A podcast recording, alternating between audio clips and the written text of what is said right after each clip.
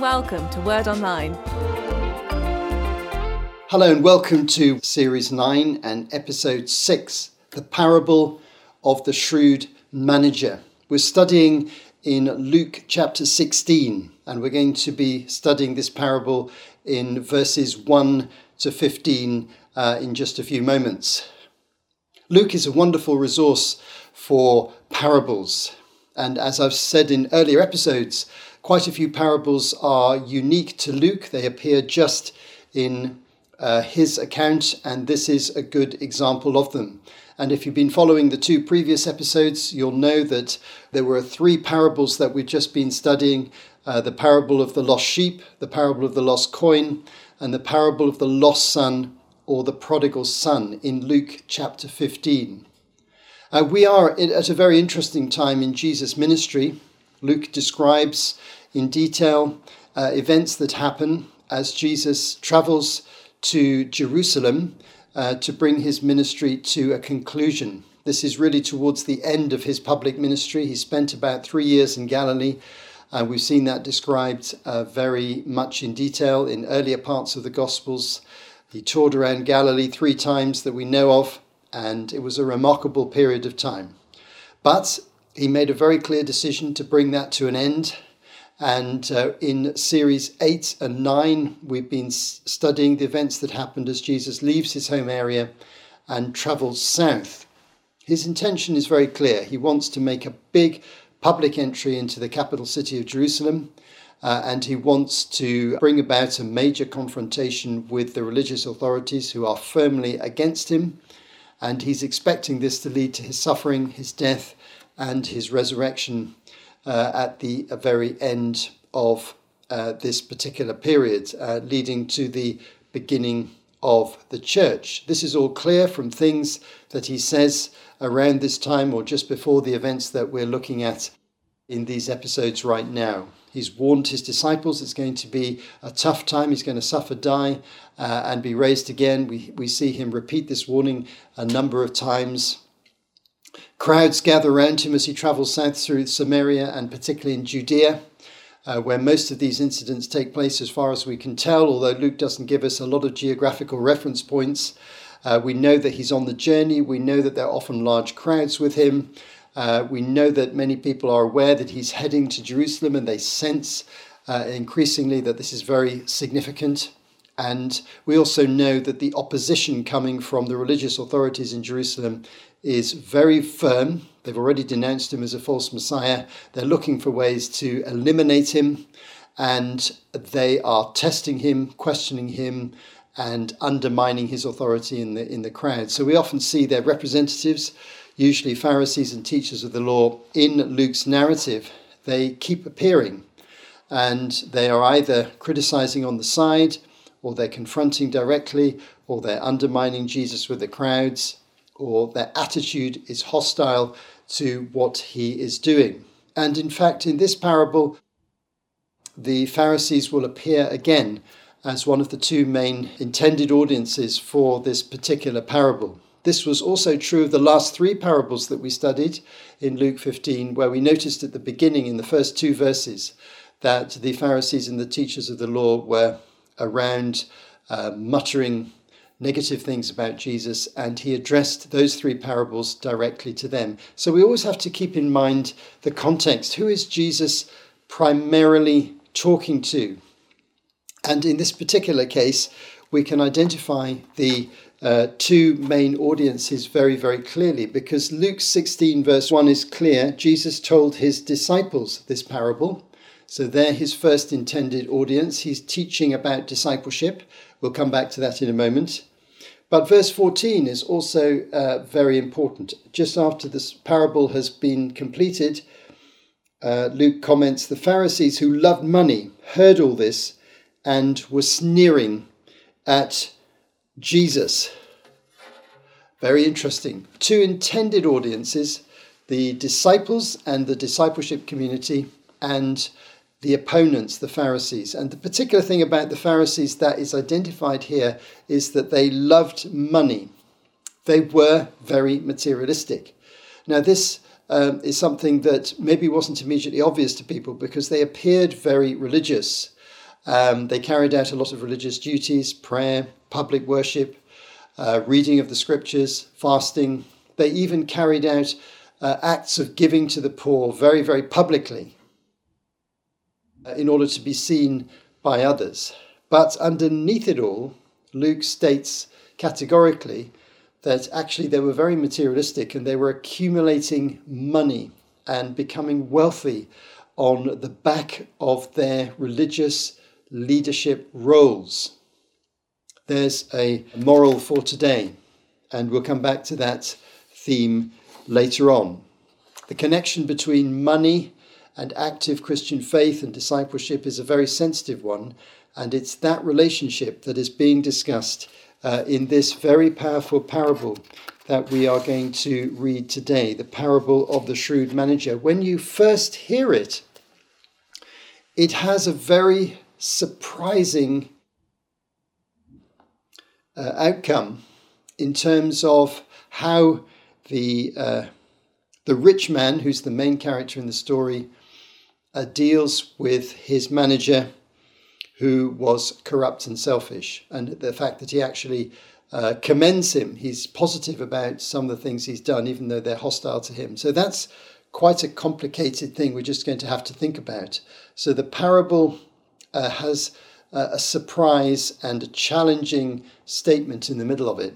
But as we study it more closely, we'll see how much it makes sense and how powerful that statement is.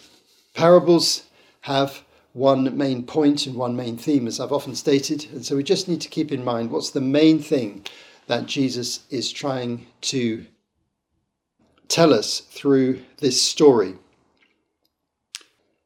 So let's now read this parable, the parable of the shrewd manager, Luke 16, verses 1 to 15. Jesus told his disciples, "There was a rich man whose manager was accused of wasting his possessions. So he called him in and asked him, 'What is this I hear about you? Give an account of your management, because you cannot be manager any longer.' The manager said to himself, 'What shall I do now? My master is taking away my job. I'm not strong enough to dig, and I'm ashamed to beg. I know what I'll do, so that when I lose my job here, people will welcome me into their houses.' So he called in each one of his master's debtors. He asked the first, 'How much do you owe my master?' 900 gallons of olive oil,' he replied. The manager told him, 'Take your bill, sit down quickly, and make it 450. Then he asked the second, 'And how much do you owe?' 1,000 bushels of wheat,' he replied. He told him, 'Take your bill and make it 800. The master commended the dishonest manager because he had acted shrewdly. For the people of this world are more shrewd in dealing with their own kind than are the people of the light. I tell you, use worldly wealth to gain friends for yourselves, so that when it is gone, you'll be welcomed into eternal dwellings. Whoever can be trusted with very little can also be trusted with much, and whoever is dishonest with very little will also be dishonest with much. So if you have not been trustworthy in handling worldly wealth, who will trust you with true riches?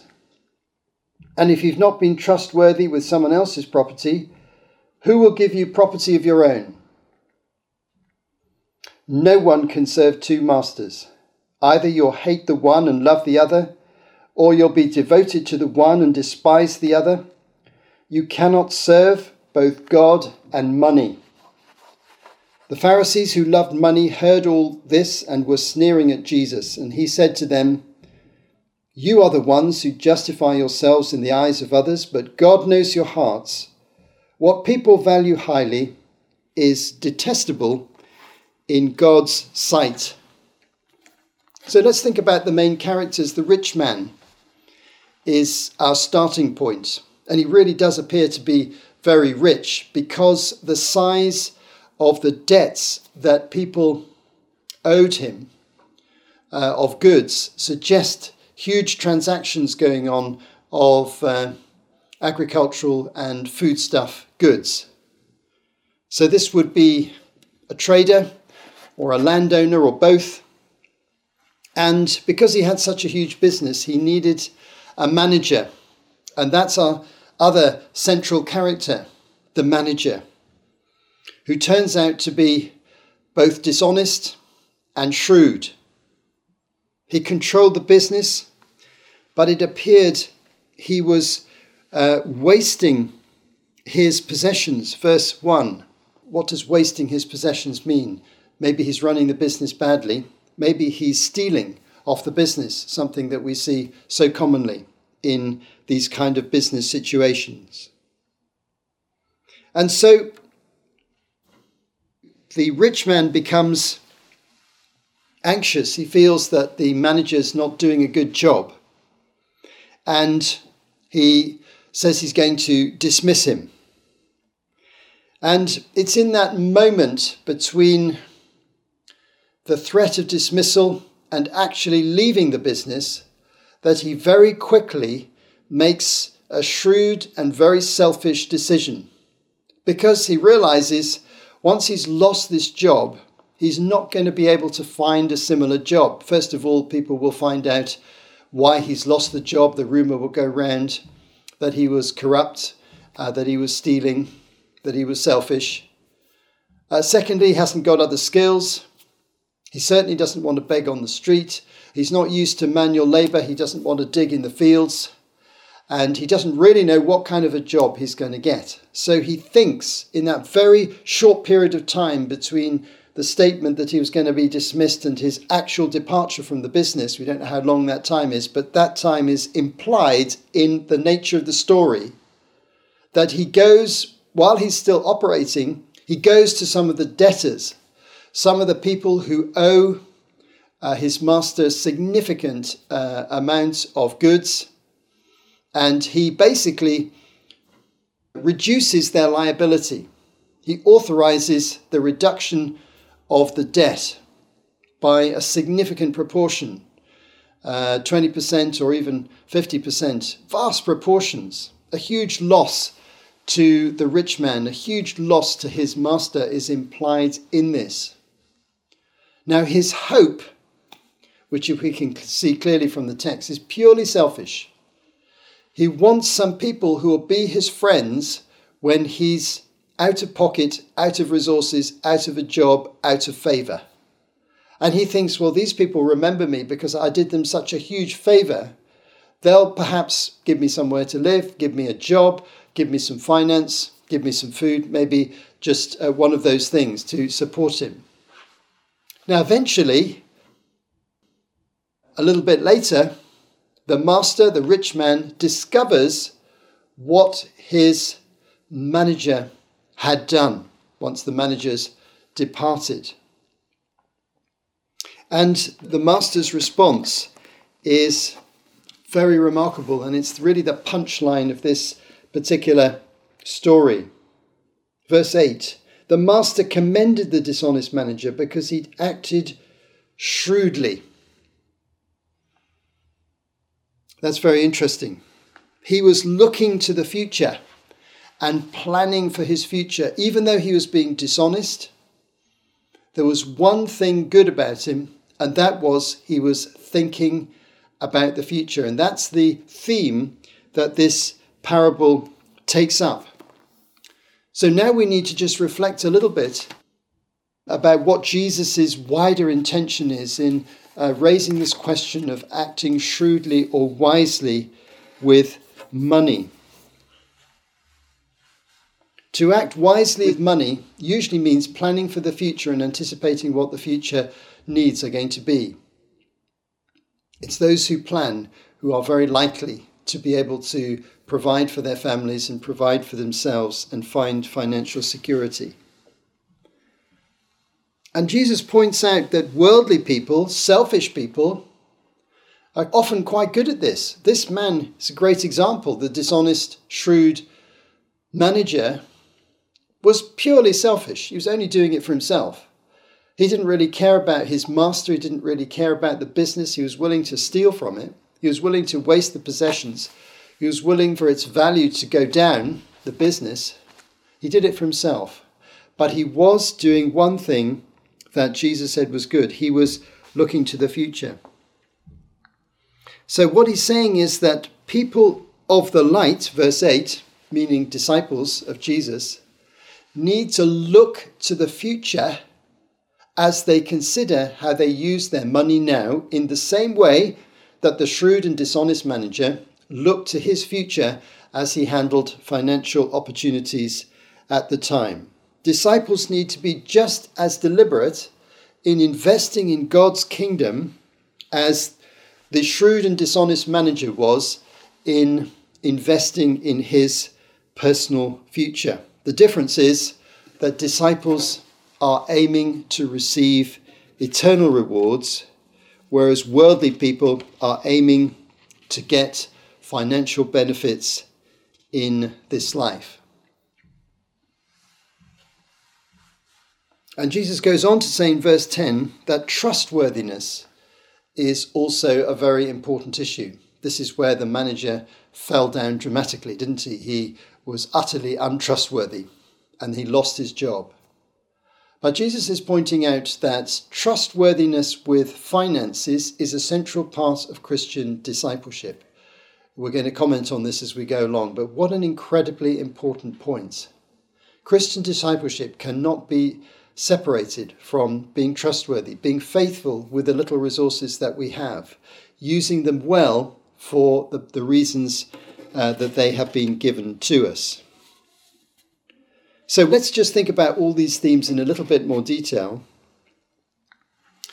because there are three main things I'm proposing that we can learn from this passage. Jesus is basically equipping his disciples.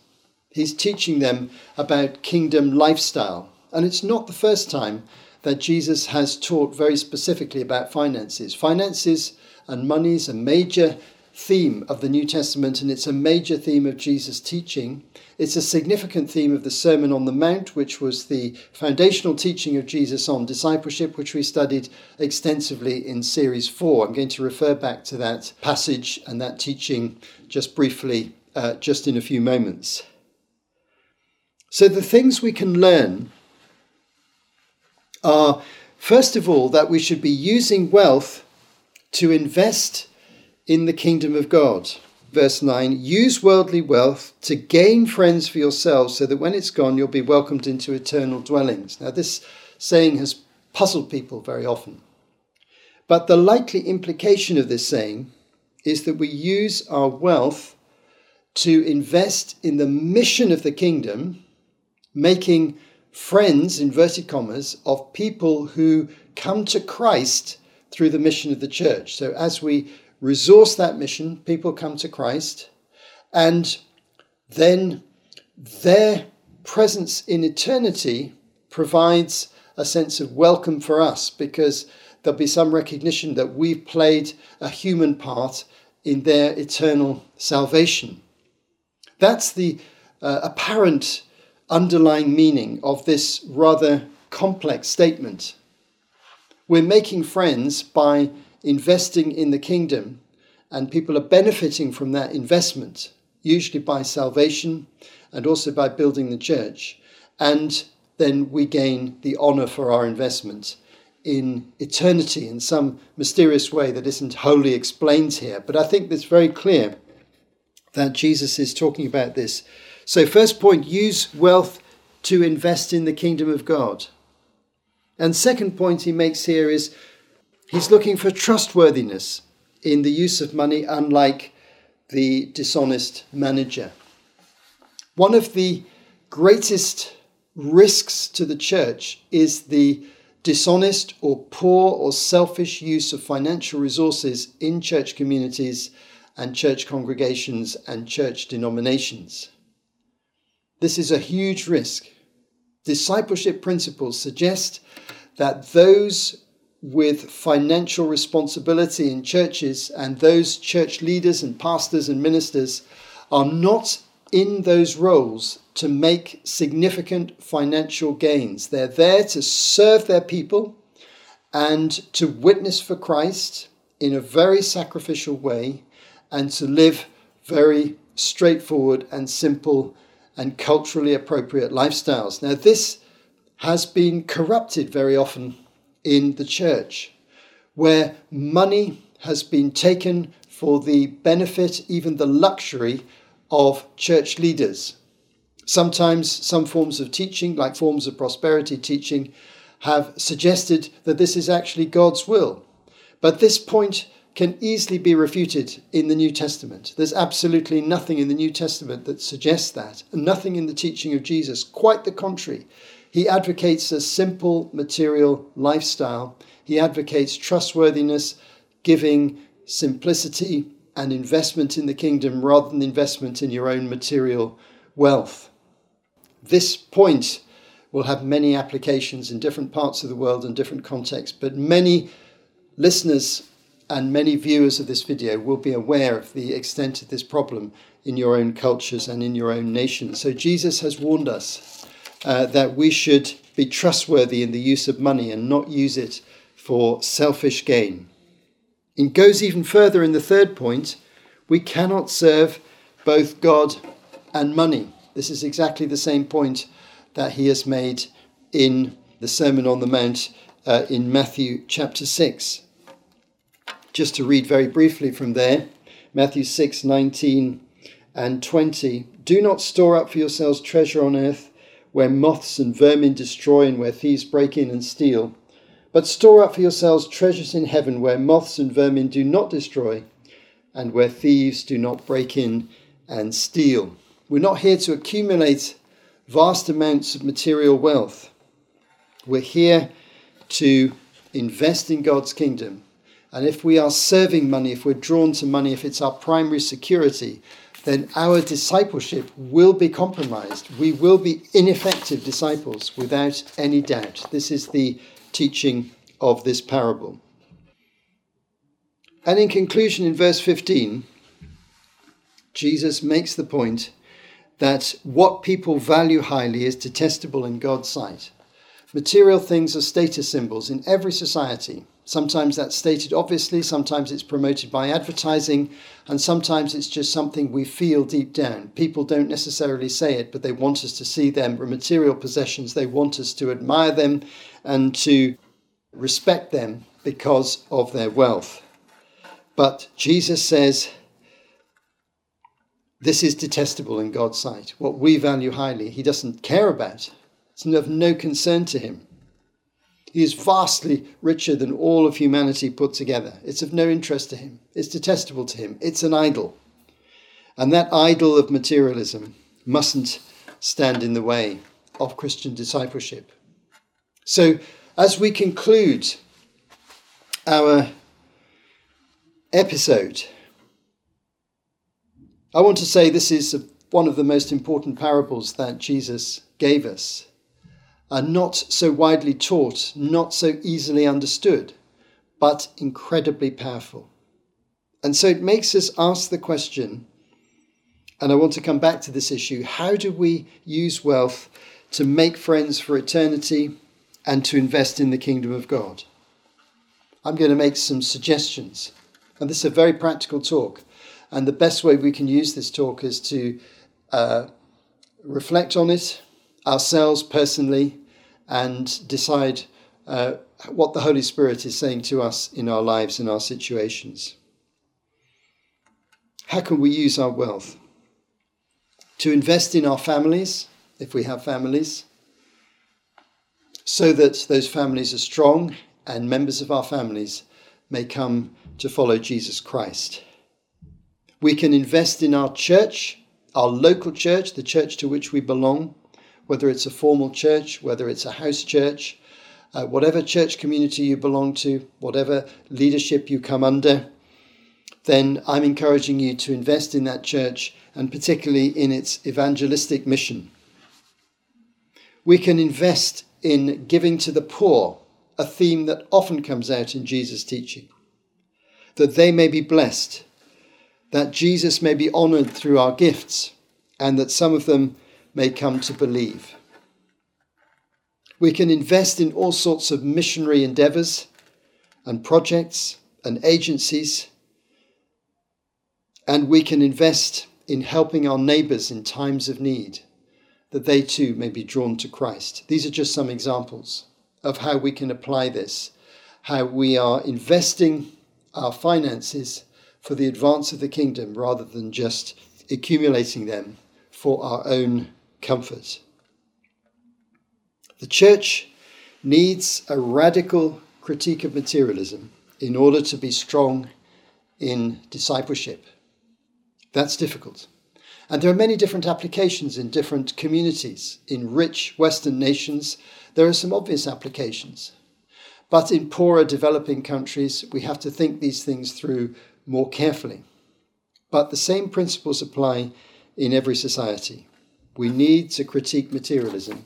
We cannot let the God of money control our hearts and our minds and lead us astray. That's what happened with the shrewd and dishonest manager, but he got into trouble in the end. He lost his job, he lost his status, he lost his honour, he was shamed in his society. At least he was thinking about the future.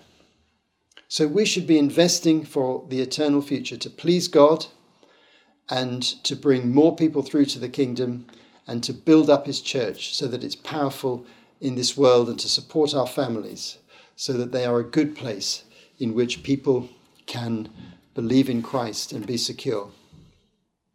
Thanks for joining us for this episode, and I encourage you to spend a little bit of time just reflecting on what the Holy Spirit might be saying to you as an individual or a family or a group or a church. Whoever's listening, I encourage you to go on that journey and let the Holy Spirit lead you, and let the Scripture and Jesus' teaching shape your life by faith for His glory.